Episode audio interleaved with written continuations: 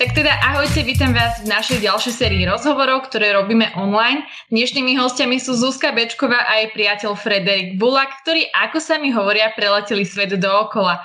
Takže začneme rovno s tým, kedy a ako vznikol nápad, že pôjdete niekam do zahraničia. Tak tá myšlienka, ja som už dlho priateľku prehovaral, aby sme vycestovali do zahraničia, ale nejak sme sa tomu nevedeli dokopať, až potom priateľka si zapla po obede v auguste na Primazum nejaký program, kde rybár chytal ryby niekde v Kolumbii a vtedy ju napadlo, že chce byť slobodná ako on, tak mhm. vtedy vznikol ten prvotný nápad, že ideme a za dva mesiace sme odišli do Slovenska. Čiže vám trvalo celú cestu naplánovať dva mesiace?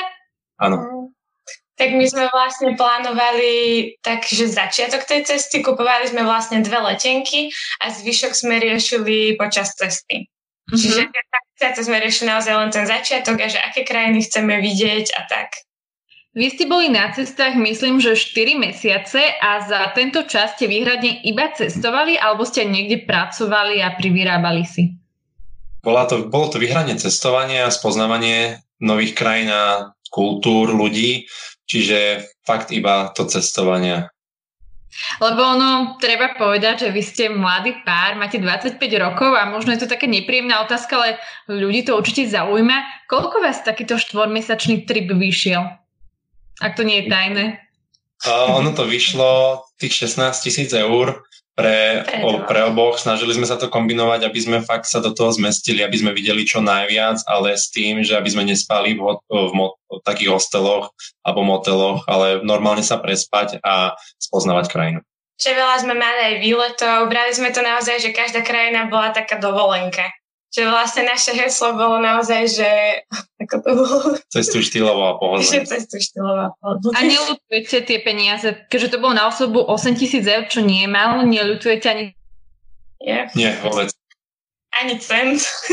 Vy ste spomenuli, že ste si naplánovali začiatok tej cesty, takže povedzte, kde ste začali? Ktorá krajina bola ako prvá, ktorú ste navštívili?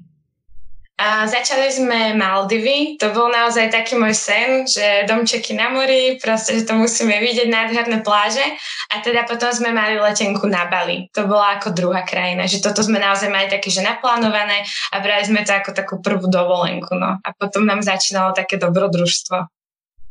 A aké krajiny ste navštívili teda okrem Maldivov a Bali? Čo to bolo ďalej? vlastne išli e, z Bali na tie ostrovy. E, tam sú Gili ostrovy, Nusa Penida a Lombok.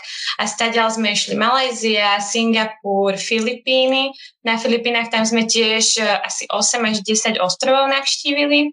A potom sme išli Kambodža. Mm-hmm. ešte Všetko, Malajzia, to sme asi hovorili. No a potom sme išli do Ameriky a tam sme prešli New York a boli sme výletnou loďou na Bahami a Floride. Čiže tak... Myslím, že sa môže...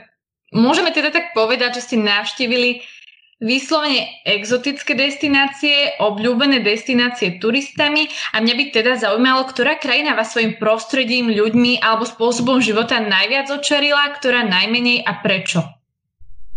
Tak u priateľky to boli hlavne Maldivy kvôli plážam a bolo to aj vysnívané miesto. Tie vás navštívili najviac. Že navštívili, tie vás oslovili najviac. Áno, na Maldivy, hej. Áno, ty nás oslovili najviac, ale u mňa asi taká topka bola Amerika. Prečo? Uh, bol to už detský sen uh, cestovať po Amerike, a takže ja som to pokladal za veľmi dôležité pre mňa pred mm-hmm. cesty. Z týchto všetkých krajín, ktoré ste navštívili, bola nejaká uh, aj taká, v ktorej ste sa vyslovene, že necítili bezpečne? A Filipíny boli vlastne také, že mali veľmi nádhernú prírodu, naozaj vodopády, aj tie ostrovy boli také panenské, že neboli ešte ani také znečistené, ale hlavné mesto Manila, tak tam to naozaj bolo také, že sme sa aj báli, že tam tu ľudia boli takí nepríjemní, veľmi to tam bolo špinavé, mm, také, že naozaj, že tam som sa už nevrátila. Stal sa vám nejaký negatívny zážitok v tejto Manile? A tam vlastne vybuchla sopka, ako sme tam prišli a museli sme tam vlastne predlžiť náš pobyt o 6 dní a tam sa nám vlastne aj zmenili cesty. Ako bolo to negatívne, ale vyťažili sme z toho v podstate pozitívum, že sme nakoniec išli do tej Ameriky, lebo my sme mali kúpenú letenku do Austrálie a tým, že vybuchla tá sopka, tak nám to zrušili a išli sme nakoniec do Ameriky. Čiže také pozitívum v negatíve. Chápem, toto nezažije každý. Stal sa vám počas cestovania aj nejaký taký mimoriadne vtipný či jedinečný zážitok? No, rozmýšľam ešte, ktorý povedať asi. Lebo ja by som dala, že my sme stretli na Maldivoch uh, Slovákov, ale vlastne od nás, od Topolčiansk, kde my pochádzame. Ale úplne, že super, že úplne partia úžasných ľudí a s nimi sme teda mali veľmi vtipné zážitky. Napríklad? Až také teda vtipné, že teda jeden večer sme trošku popíjali a my sme zmeškali loď na ďalší ostrov a vlastne z toho ostrova uh, loď, loď sme zmeškali. Dobre, lebo som nerozumela. Mhm. Loď sme zmeškali na ďalší ostrov a vlastne sme museli tri dni potom uh, zostať na tých Maldivách s nimi v ich izbe. to bolo ako možné? Bolo to hlavne preto, že ten spoj premáva každý, každý tretí deň a potom až jedine každý týždeň, raz do týždňa teda respektívne a museli sme čakať na najbližší spoj, ktorý bolo tie 3 dní, tak sme tak nás po, po, nám povedali, že môžeme u nich ostať v izbe. No a prišiel tam manažer, otvoril dvere, tam 5 ľudí, 5-6 ľudí v izbe a on iba tak pozrel, že nie je zlé a odišiel. Ani ste nemuseli nič zaplatiť navyše za tú izbu, tak potom povedal, že nejakých 80 dolárov, že keby sme mu vykrili za tie 3 dní, Hej. tak je to v pohode, tak hm. sme to zaplatili a ale to bolo... No.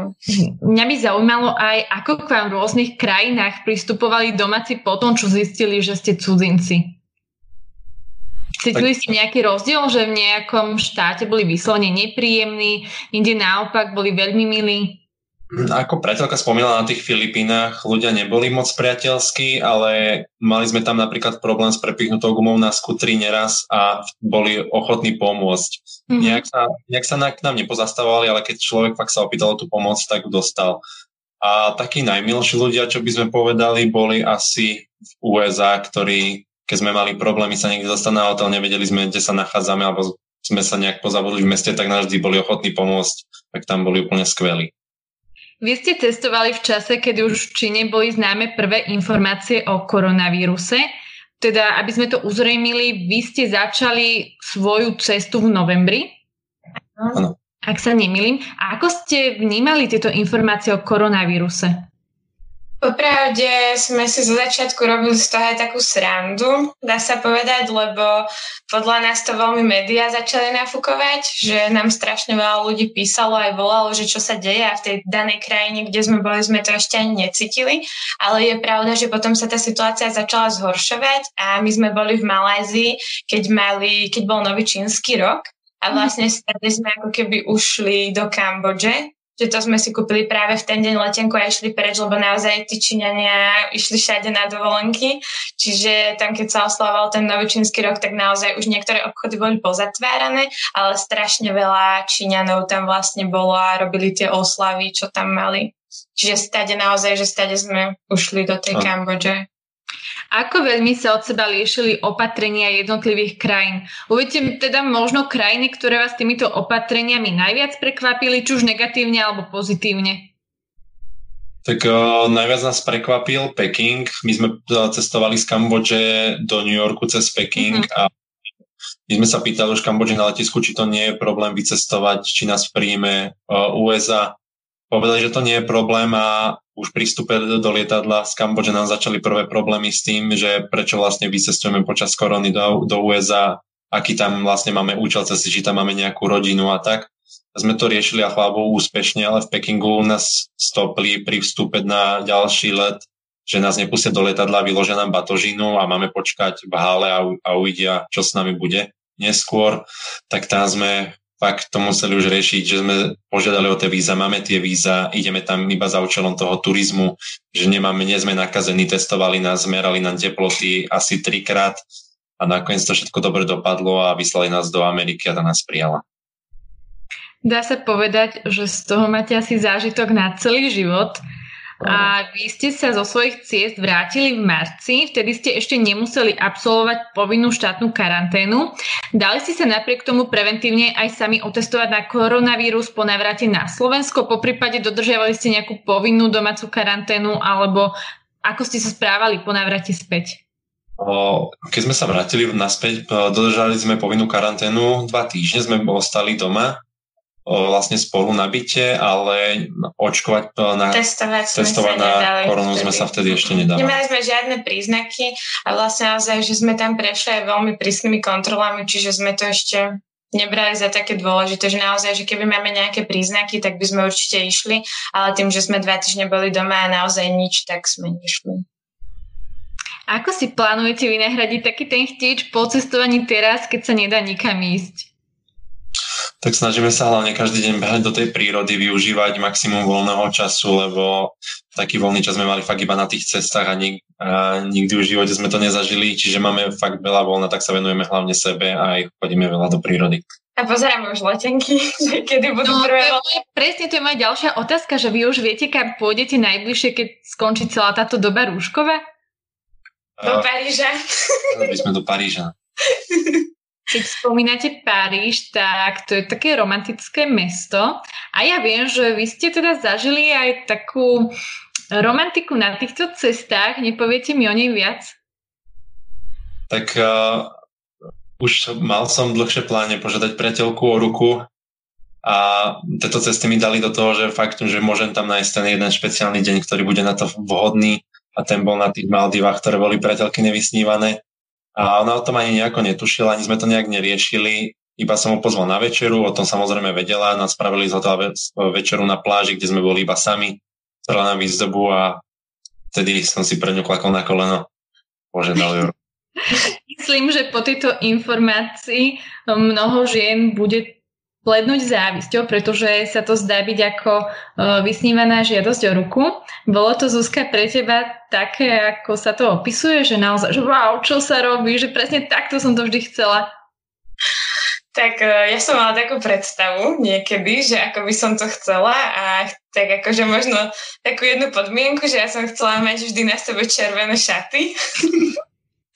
ale m, mm, teda mala som biele, takže som si vôbec fakt nemyslela, že áno, že teraz to príde. O tej večeri som vedela, že ideme na večeru, boli sme tam posledný deň a vlastne keď si naozaj Frederik klakol, tak ja som povedala áno a stratila som slova, stratila som chuť. Proste bolo to naozaj také, že mi to zatajilo všetky moje zmysly. Bolo to krásne, akože nečakala som to, že tam lebo som nemala predsa tie červené šaty. Frederik, ty si plánoval, že požiadaš tvoju priateľku o ruku ešte predtým, ako ste vycestovali? Áno, akože ja už som počítal už rok predtým, než sme vycestovali, že by som musel o ruku, len eh, nevedel som nájsť ten špeciálny deň. Mm-hmm.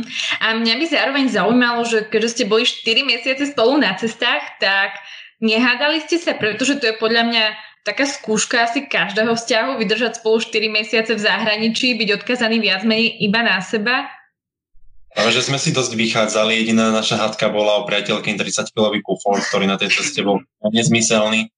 Keďže ja som, keďže ja som bol s ruksakom a na 30-kilovým kufrom, ktorý som vždycky nesol ja. Takže najväčší problém bol kufor, ale keby zapakujeme tú cestu, tak sa berem znovu. žena. Ja to dokážem pochopiť z toho pohľadu a zároveň ma veľmi pekne ďakujem za rozhovor. Prajem vám ešte mnoho cestovateľských, ale najmä spoločných zážitkov. Ďakujem. Ahojte, majte sa. Čaute.